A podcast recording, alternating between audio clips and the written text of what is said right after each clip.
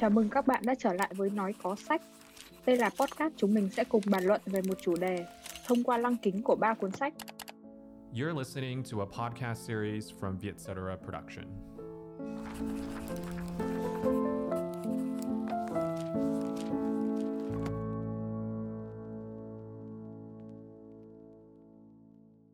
Ờ, phụ nữ thì họ là ai và họ được thế giới nhìn nhận như thế nào rồi vì sao phụ nữ lại dễ bị lãng quên không được nhắc đến hay là vắng mặt phân biệt giới định kiến giới ảnh hưởng như thế nào đến phụ nữ.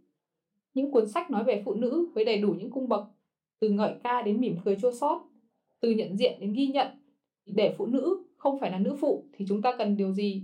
Hãy cùng chúng mình lắng nghe qua tập podcast lần này nhé. Một phụ nữ muốn viết văn thì cần phải có tiền và một căn phòng riêng. Tiền và căn phòng riêng, nếu anh nhớ không nhầm, đây là câu nói nổi tiếng của nữ nhà văn Virginia Woolf trong cuốn tiểu luận văn chương của bà, Căn phòng riêng. Đúng rồi, chẳng những cần tiền hay căn phòng riêng, phụ nữ thì trong suốt cái chiều dài lịch sử của nhân loại vẫn luôn bị hạn chế, thậm chí là coi thường. Và liệu rằng phụ nữ là nữ phụ trong thế giới của đàn ông hay là trong nhiều trường hợp thì có sai mấy không? Anh nghĩ đây là một câu hỏi hay của Thư và là một dẫn mở tuyệt vời để chúng ta có thể trao đổi và bàn luận trong tập podcast lần này. Chào mừng các bạn đã trở lại với Nói Có Sách. Đây là podcast chúng mình sẽ cùng bàn luận về một chủ đề thông qua lăng kính của ba cuốn sách. Mình là Thư Vũ, editor mảng tin tức tại Vietcetera. Còn mình là Chu Ngờ, editor mảng sáng tạo. Ở tập podcast lần này, mình và đặc biệt là Thư sẽ bàn luận chủ đề Phụ nữ không phải là nữ phụ thông qua lăng kính của ba cuốn sách. Tác phẩm đầu tiên là một cuốn sách nghiên cứu nghệ thuật những cách thấy của tác giả John Berger. Một tác phẩm báo chí kết hợp văn chương, chiến tranh không có một gương mặt phụ nữ của tác giả Svetlana Alexievich và cuối cùng tiểu thuyết Chuyện người tỳ nữ của tác giả Margaret Atwood. Ờ, phụ nữ thì họ là ai và họ được thế giới nhìn nhận như thế nào? Rồi vì sao phụ nữ lại dễ bị lãng quên, không được nhắc đến hay là vắng mặt? Phân biệt giới, định kiến giới ảnh hưởng như thế nào đến phụ nữ? những cuốn sách nói về phụ nữ với đầy đủ những cung bậc từ ngợi ca đến mỉm cười chua xót từ nhận diện đến ghi nhận thì để phụ nữ không phải là nữ phụ thì chúng ta cần điều gì hãy cùng chúng mình lắng nghe qua tập podcast lần này nhé Tác giả John Berger đã từng nói như thế này, sự thấy có trước ngôn từ, đứa trẻ nhìn thấy trước khi chúng có thể nói. Một phút dành cho những bạn chưa biết, thì John Berger là một nhà phê bình nghệ thuật. Ông đồng thời là một họa sĩ, tiểu thuyết gia và cũng là một nhà thơ. Vào năm 1972 thì ông đã từng đạt giải Booker với tiểu thuyết đầu tay của mình có tên là G. Nhưng mà cũng năm đấy thì ông còn mang đến một tác phẩm mà sau này trở thành kinh điển ở trong ngành phê bình nghệ thuật thế giới. Đó là tác phẩm Những cách thấy được xuất bản và biên tập dựa trên một chương trình truyền hình cùng tên của đài BBC. Ừ, cuốn sách anh Trung vừa giới thiệu tên là Way of Seeing hay tiếng Việt là Những cách thấy vừa mở trang đầu tiên của cuốn sách thì mình đã bị cuốn hút ngay bởi văn phong và cách diễn giải của Berger. Đấy là sự thấy thì có trước ngôn từ và đứa trẻ nhìn nhận và nhận biết trước khi có thể nói. Nhưng mà Berger thì không dừng lại ở một nhận xét có phần hiển nhiên đó, mà trong cái hành trình đọc cuốn sách, ta nhận ra là ông muốn nói nhiều hơn thế. Và theo Berger thì cái sự thấy cũng là cách mà chúng ta phân biệt bản thân mình với thế giới xung quanh. Mối quan hệ giữa những gì ta biết và những gì ta thấy thì luôn không ổn định. Cuối cùng thì Berger cho rằng là ngôn ngữ có thể diễn giải nhưng mà không thể tường giải được cả thế giới và chưa kể là ngôn ngữ còn bị chi phối bởi sự hiểu biết của con người. Đúng như Thư vừa chia sẻ thì John Berger ngay lập tức đã sắn tay áo lên ngay ở những trang đầu tiên để chứng minh quan điểm của mình. Ở ngay từ đầu, ông đã cập nhật đến sự khác biệt trong cách nhìn nhận giữa đàn ông và phụ nữ. Trong cuốn sách của mình thì Zumberger có viết thế này. Theo những cách sử dụng và quy ước cũ, tức là những gì rốt cuộc đã bị đặt câu hỏi, song chưa bao giờ được giải quyết một cách rốt ráo, sự hiện diện của một người đàn bà không giống với sự hiện diện của một người đàn ông. Sự hiện diện xã hội của một người đàn ông phụ thuộc vào lời hứa hẹn quyền lực mà gã đưa ra. Trái lại, sự hiện diện của một người đàn bà lại cho thấy thái độ của cô với chính mình. Và qua đó định nghĩa cho những gì mà cô muốn hay không muốn người khác làm với cô. Thì rõ ràng ở đây ta thấy được cán cân quyền lực chênh lệch giữa, rất rõ giữa đàn ông và đàn bà khi họ cùng xuất hiện ở trong xã hội hay là trong một cái bối cảnh xã hội. Dường như đàn ông ngay từ đầu thì họ đã được cấp một cái giấy phép thông hành để bước bước vào đời sống xã hội và được khẳng định mình. Còn phụ nữ dường như họ đã bị chôn chân và trói buộc và không có đặc quyền ấy đúng là như thế bởi vì là Burger ngay sau đấy còn giải thích là cái việc mà sinh ra là đàn bà thì sẽ tự động có nghĩa rằng đây là sự sinh ra trong phạm vi một không gian và được đàn ông phân khu và quy hoạch sẵn. Bởi vì là theo ông nhận định thì đàn ông là cái kẻ quan sát, còn phụ nữ thì là kẻ bị quan sát, đồng thời cũng là kẻ bị nhìn hay bị động. Ví dụ như là từ thời hội họa phục hưng cho đến các quảng cáo ngày nay thì phụ nữ trở thành đối, đối tượng chính và thậm chí là vật hóa theo cái góc nhìn của đàn ông hay còn gọi là male gaze. Và đàn ông thì diễn còn phụ nữ thì trình diện. Đàn ông thì luôn nhìn phụ nữ, còn phụ nữ thì nhìn cái cách mà mình bị ngắm nhìn. Cái có nghĩa là cái sự khác nhau ở đây là đàn ông diễn tức là họ được chủ động, còn phụ nữ trình diễn tức là chỉ xuất hiện. Và cái sự xuất hiện đấy nó ngầm báo hiệu cái sự có mặt.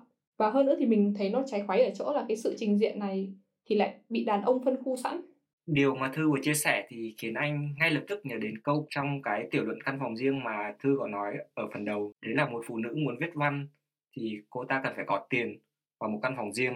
Cứ như thế thì nơi mà phụ nữ cảm thấy được riêng tư nhất, được an toàn nhất lại chính là căn phòng của họ.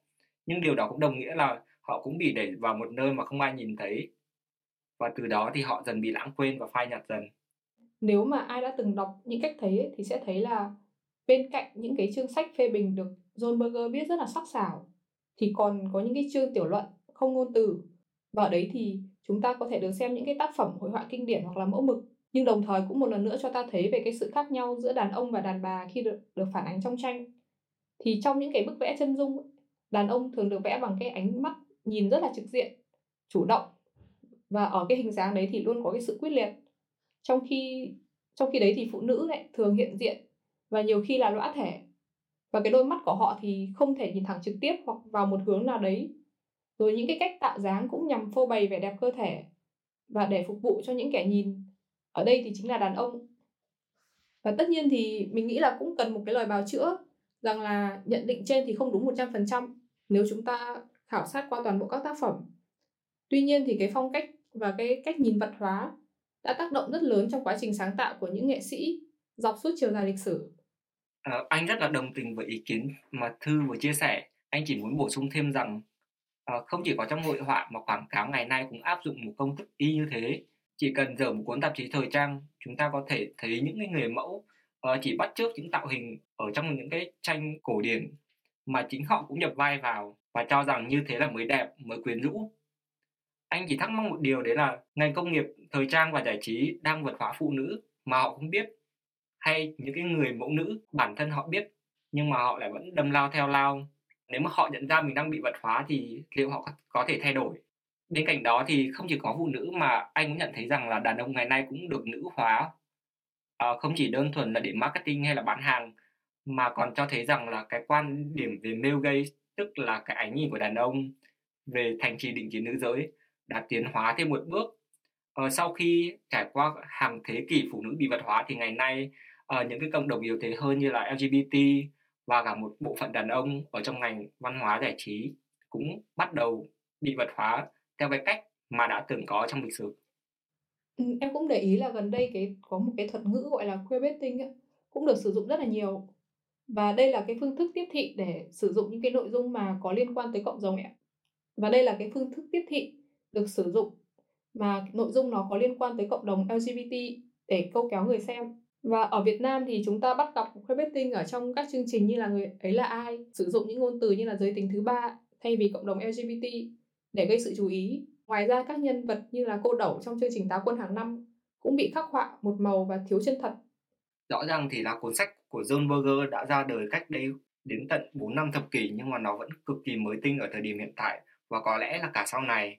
Cái cách mà Berger nhìn sự hiện diện của đàn ông và đàn bà đặc biệt cái cách mà ông nhìn đàn bà một cách rất là chủ động và mình nghĩ có một sự thân thương ở trong đấy nữa đã cho chúng ta thấy được rằng là phụ nữ lâu nay vẫn bị nhìn nhận và một chiều và dần bị lãng quên.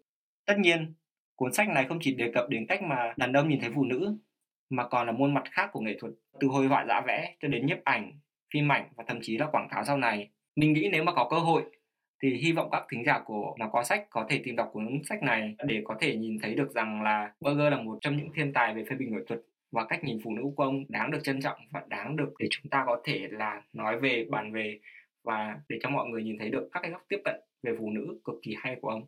Và bước sang cuốn sách thứ hai mà chúng mình muốn thảo luận trong buổi hôm nay đấy là Chiến tranh không có một khuôn mặt phụ nữ của tác giả Svetlana Alexievich Thì như nhà nghiên cứu Việt Thanh Nguyễn có viết trong cuốn Nothing Ever Dies, thế là chiến tranh diễn ra hai lần. Lần thứ nhất là trên chiến trường và lần thứ hai là trong ký ức. Thì chiến tranh không có một khuôn mặt phụ nữ là một tuyển tập các câu chuyện về những trải nghiệm đau thương và đầy cảm động của phụ nữ trong Thế chiến thứ hai nơi mà hồi ức của họ vẫn là một bãi chiến trường không hòa hoãn. Cuốn sách này cho phụ nữ quyền được nói để họ kể về những cái câu chuyện vừa sống động vừa đầy chi tiết về cuộc sống trong chiến tranh này, từ tâm sự của những cái cô bé mà thiếu niên lớn lên trong thời chiến, máu kinh chảy ròng ròng, rồi tới những cái câu chuyện của người thiếu nữ với tình yêu rất là lãng mạn nhưng mà cũng đầy bi thương, rồi cả những cái lời kể mà đẫm nước mắt của những bà mẹ.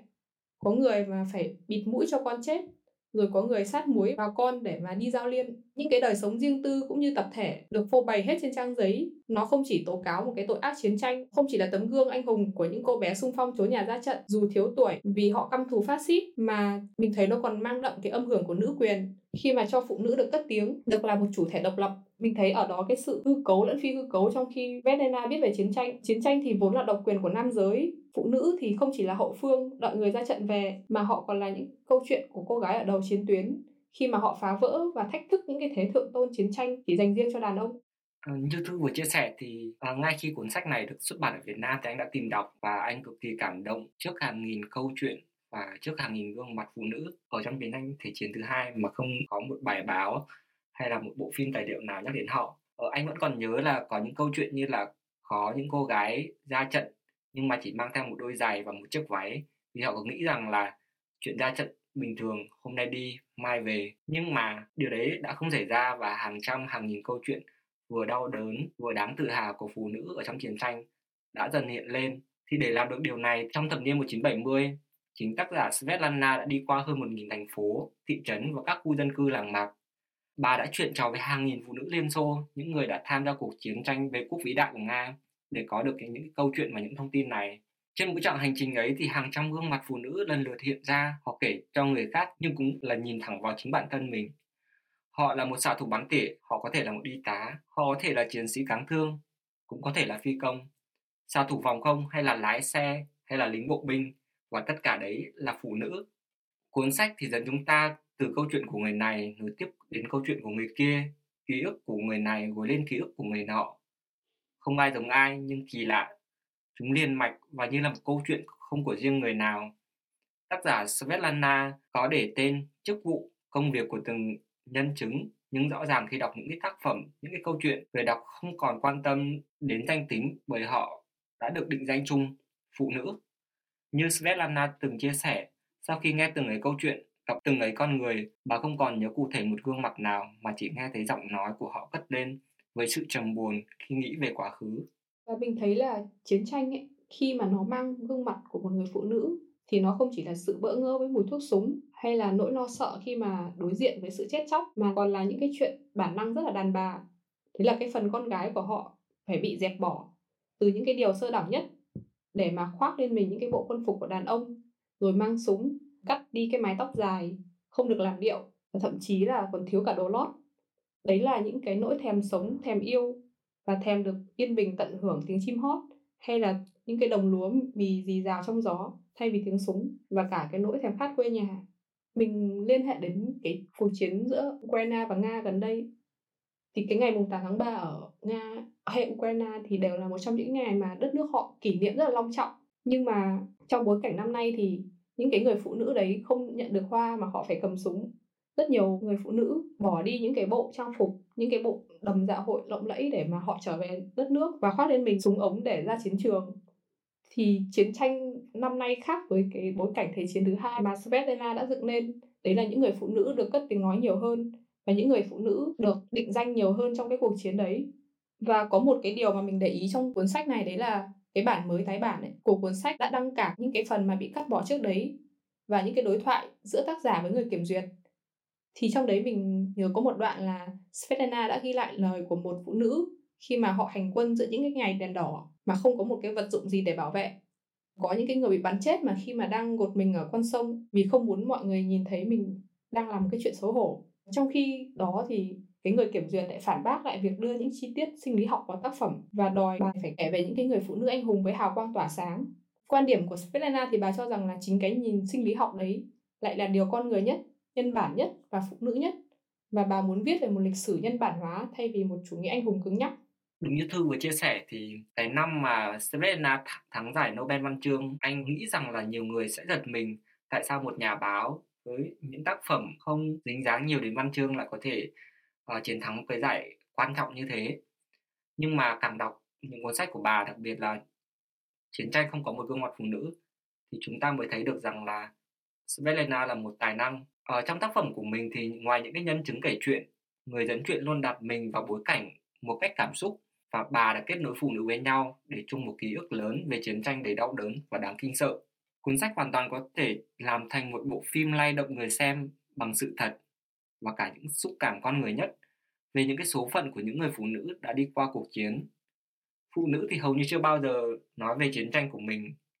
Những gì họ kể trên báo chí là một phiên bản khác, phiên bản về những từ ngữ của đàn ông. Dù đã tham gia chiến đấu và có vị thế ngang hàng với nam giới, hay là những cái đồng đội nam, thì phụ nữ như tác giả nhận xét vẫn chưa đủ lòng tin vào câu chuyện của mình. Họ nghĩ những trải nghiệm bình thường mà họ có không phải là chiến tranh. Và khi nói chuyện với những cái người đồng đội nữ cũ hay là những người mà họ coi là con cháu gái của nhỏ của mình? Thì những câu chuyện nhất thế lần đầu mới được nghe đến, một lịch sử vô cùng khác lạ và đầy tính nữ. Trong lịch sử ấy, không có những điều mà ta đã quen thuộc năm này qua năm khác. Không có ai đã giết chết một cách anh hùng một số người nào đó và giành chiến thắng. Chiến tranh của phụ nữ chỉ đơn giản là sự chiêm nghiệm về con người là một mảng đời, một tuổi trẻ. Nó có ngôn từ riêng, có những sự kiện chưa bao giờ được nhắc tới trong cuộc chiến của đàn ông. Để lấy ví dụ cho cái câu nói trên của anh Trung ấy, thì mình có nhớ trong một chi tiết trong cuốn sách đấy là có những người mà chưa từng khóc trên chiến trường, nhưng mà họ lại không thể cầm được nước mắt khi mà hồi tưởng lại về những cái ký ức đấy. Rồi có những cái người mà chiến đấu bằng lòng căm thù, nhưng mà cũng có những người không thể căm thù để mà chiến đấu. Rồi có những cấp trên mà cấm phụ nữ choàng khăn cổ màu đỏ hay là đeo đôi hoa tai thì cũng lại có những người cấp trên thuê hẳn thợ làm tóc trang điểm cho phụ nữ. Rồi có những người suốt đời không bao giờ mặc quần thì cũng có những người khoác lên mình chiếc váy. Rồi có cả những cái người mà ướm ngay đôi giày cao gót khi mà chân của họ vừa thoát ra khỏi quân phục. Có người chịu chết, không thể bước đi nổi nửa mét sau 4 năm chân đã quen với những đôi giày lính. Thì cũng có những người mà tuân lệnh cứu lính Đức nhưng nhất quyết bất tuân thăm bệnh buổi tối bởi vì có lúc phải cướp đi sự sống của một đứa bé còn bé ngửa để đổi lại mạng sống những người lính trong tình thế tiếng khóc trẻ con đe dọa sự an nguy của đồng đội. Trong chiến tranh họ được đàn ông bảo vệ và tôn trọng, nhưng mà khi chiến thắng thì họ lại bị bỏ mặc giữa những lời ca tụng dành cho đàn ông và nhận lại vô vàn những ánh nhìn kỳ thị và dè biểu. Svetlana đã khắc họa những cái hình ảnh mà có những người tình yêu sinh ra và bồi đắp bằng chiến tranh thật đẹp và thiêng liêng, nhưng với người khác thì yêu trước một quê nhà tàn bạo khốc liệt. Và cay đắng là điều không thể chấp nhận được. Và về gần cuối cuốn sách ấy, sau khi mà đã đi qua rất nhiều những trải nghiệm như thế thì sau chiến thắng họ không thể chia sẻ hôn nhân của mình với một người đàn bà khác. Nhưng mà trong chiến tranh thì bên những cái càng cứu thương họ sẵn sàng yêu tất cả những anh lính đấy.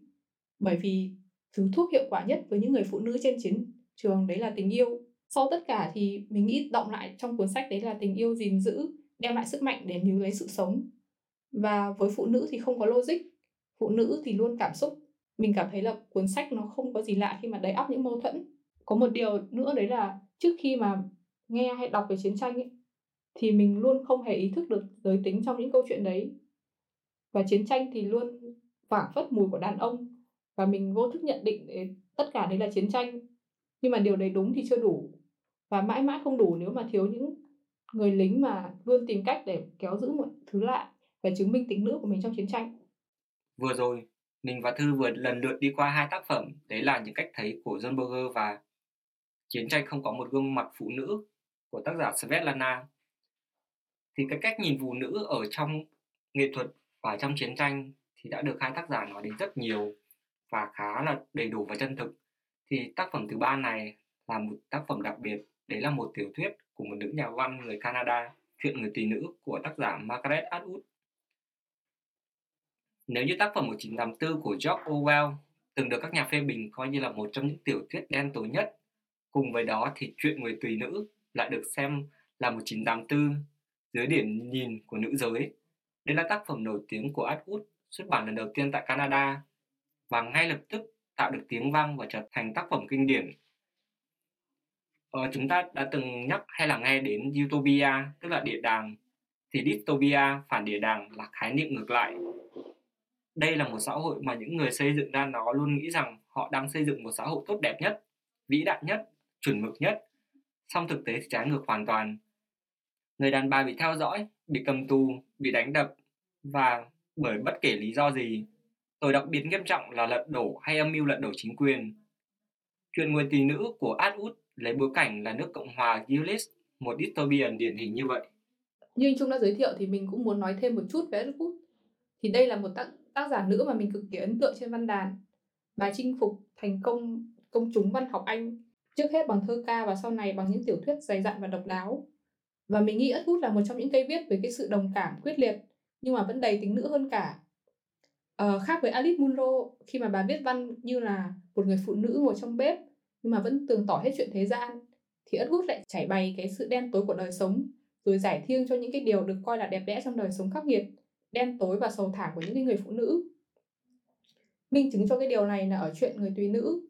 Atwood đã kể lại câu chuyện bằng dòng kể của Alfred, một cô hầu gái ở Cộng hòa Gilead và cô thì là một tầng lớp của phụ nữ được coi là tùy nữ được hình thành với mục đích duy nhất trong xã hội là thụ thai và sinh con trong các gia đình quân trưởng trong khi cái nạn vô sinh đang hoành hành trong xã hội lúc đấy. Và nếu không sinh được con ấy, thì họ sẽ trở thành phế nữ bị gửi đến các trại tập trung tị nạn trở thành gái mại dâm hoặc là bị giết chết. Và họ thường xuyên mặc những cái trang phục màu đỏ đội mũ trắng che kín mặt. Dưới chính phủ mới thì phụ nữ bị tước đoạt mọi quyền và nghĩa vụ dân sự. À, những quyền như là bình đẳng sinh sản hữu tính và quyền con người thì lúc đấy đều thuộc về đàn ông. Rõ ràng thì ở đây chúng ta phải đề cập thêm một tí về cái xã hội Gilead tức là toàn bộ bối cảnh của cái tác phẩm này. Thì đại để là cái xã hội này sẽ bao gồm các gia hộ là một gia đình có sức mạnh có quyền lực là nhân tố chính của xã hội elite, chủ nhân là chủ của các gia hộ là những người có địa vị nắm nhiều quyền lực trong bộ máy và phu nhân vợ chính thức của chủ nhân là những những người nắm những cái công việc điều hành nội bộ trong một gia hộ Martha làm mấy cô giúp việc nhà và cuối cùng đấy là những người tùy nữ những người không có chức năng nào khác ngoài để đẻ. Chuyện thì giải thích rằng là thời đó việc sinh sản trở nên khó khăn do chiến tranh bệnh dịch và cả do phóng xạ nữa tất cả những người phụ nữ có khả năng sinh sản đặc biệt là những người có hành vi phạm pháp nhẹ nếu không bị đi đày ra khu kiều dân thì sẽ trở thành tùy nữ chỉ chuyên để trở thành máy đẻ các cái tùy nữ này không được sử dụng tên thật của mình mà dùng một cái tên có chữ off đằng trước để chỉ việc sở hữu của một chủ nhân.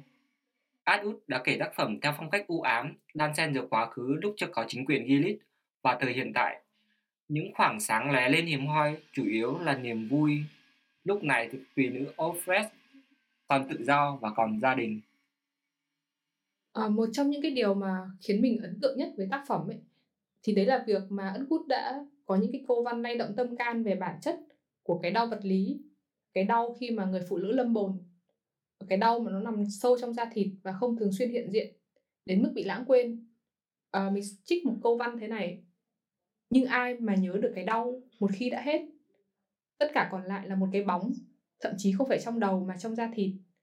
Cơn đau để lại sẹo, nhưng không sâu quá để thấy được. Mắt không nhìn thì lòng không nhớ. Thì đất cút đã làm người đọc phải khóc cho những cái người tùy nữ, cho những cái nỗi buồn mà thất bại đeo đẳng họ trong những cái tưởng tượng về một đứa bé của riêng họ. Mình thấy thành công hay thất bại, kể cả ý nghĩa của hai từ này cũng bị đổi khác đi, bị biến chất bị bóp méo trong một xã hội mà phụ nữ tồn tại chỉ để trở thành công cụ sinh sản cho đàn ông. Cần phải nói thêm rằng thì là dưới ngòi bút sắc bén của Atwood thì cái nhân vật Alfred đã hiện lên không phải là một nữ anh hùng, nữ quyền như nhiều người đọc từng nghĩ thế. Cô ấy là một người phụ nữ bình thường không có sự thúc đẩy về ý thức hệ.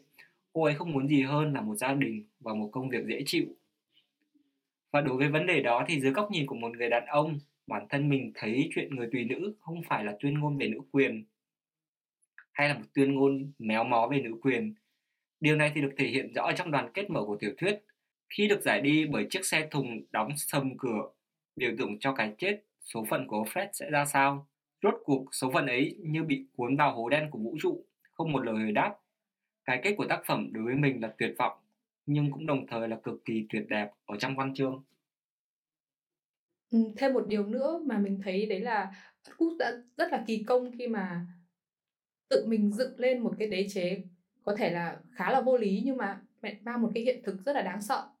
Cho đến bây giờ thì không ai có thể phủ nhận tương lai của thế giới sẽ có nguy cơ trở nên u ám như thế hay không. Rồi với việc mà lấy chủ đề phụ nữ làm trung tâm của sự đầy đọa thì bà cũng đồng thời dựng lên cả một cái mê cung không lối thoát cho số phận của nữ giới. Bà dồn họ đến bước đường cùng và nâng cao vị thế của đàn ông. Nhưng mà bà cũng làm thức tỉnh đàn bà ở thế giới hiện thực. Khi mà chúng ta còn đang sung sướng và hưởng lợi từ vị trí của mình thì hãy biết tôn trọng nó. Dưới một góc nhìn của một người nữ giới như mình thì cái người đàn ông trong chuyện của Ất Hút cũng không kém phần đau khổ. À, họ được nhận hết quyền sung túc về tài chính, kinh tế, uy lực hay là thậm chí là thỏa mãn cả về tình dục nữa. Nhưng mà thứ họ nhận lại thì chỉ là cái giá của sự giả tạo, của sự cô đơn và cơn khát một tình yêu đích thực cuối cùng thì tác phẩm này mình nghĩ suy cho cùng là một lời cảnh báo đến mọi người. Bởi vì sự tự do mà con người đang hưởng lấy đấy là một cả một cái quá trình gìn giữ và xây dựng kiên trì của các bậc lãnh đạo. Và hãy tôn trọng nó sống cho đúng cuộc đời của một con người mà tạo hóa đã ban cho. Vì tương lai thì chẳng ai biết được cả. Thực sự thì là với tư cách của một người con trai đàn ông thì anh cảm ơn và rất là đồng cảm với cả ý kiến mà thư vừa chia sẻ. À, nhưng mà rốt cuộc nói cho cùng thì cái ánh nhìn của Atwood ở trong cuốn sách này và các tác phẩm riêng của bà luôn đề cao một cái tính nữ về một cái tình yêu và tình thương mà rõ ràng nó rất là nhân bản. Và vừa rồi thì mình và thư đã cùng đi qua ba cuốn sách ở trong cái tập podcast lần này. À, mình chỉ muốn nói thêm một điều rằng là uh, nếu như male gaze là ánh nhìn đỉnh kiến của đàn ông thì female gaze ra đời như sự phản kháng của những người phụ nữ muốn tự kể câu chuyện của mình nhãn quan phụ nữ không phải là nhằm mục đích vật hóa đàn ông, nhưng người ta vẫn lầm tưởng, mà là lấy lại sự chủ động của người phụ nữ trong việc suy nghĩ và hành động của chính bản thân mình. Cái việc mà chúng mình chọn chủ đề là phụ nữ ngày hôm nay thì không hoàn toàn là nhắc đến nữ quyền hay là đề cao nữ quyền. Nữ quyền đây không phải là ghét hay là chống đối lại nam giới. Có một vài cái định kiến sai lầm mà chúng mình vẫn muốn nói đến như là bây giờ đã bình đẳng rồi thì không cần thiết phải đấu tranh nữa hay là bản chất của nam và nữ khác nhau? Bình đẳng là bất khả thi. Bởi vì theo phó giáo sư tiến sĩ nguyễn phương mai, bà phân tích rằng là cái bản chất của nam và nữ không khác biệt một trời một vực như đa số vẫn luôn nghĩ. Thực tế thì những khác biệt đấy được hình thành do định kiến, do sự kỳ vọng của xã hội, môi trường sống rồi là cách giáo dục. Nữ quyền bản chất của nó là bình đẳng giới và sẽ luôn luôn là bình đẳng giới. Và đấy là kim chỉ nam để hòa giải hầu hết những cái lầm tưởng về phong trào nữ quyền của thế kỷ 21 này. Cảm ơn mọi người đã lắng nghe tập podcast Nói có sách lần này. Nếu có ý kiến hoặc gợi ý chủ đề cho tụi mình, hãy gửi email về Vietcetera. Hẹn gặp lại các bạn ở các tập podcast Nói có sách lần sau. Podcast Nói có sách được thu âm tại Vietcetera Audio Room, chịu trách nhiệm sản xuất bởi Giang Trần và nội dung bởi Thư Vũ, Chu Ngờ.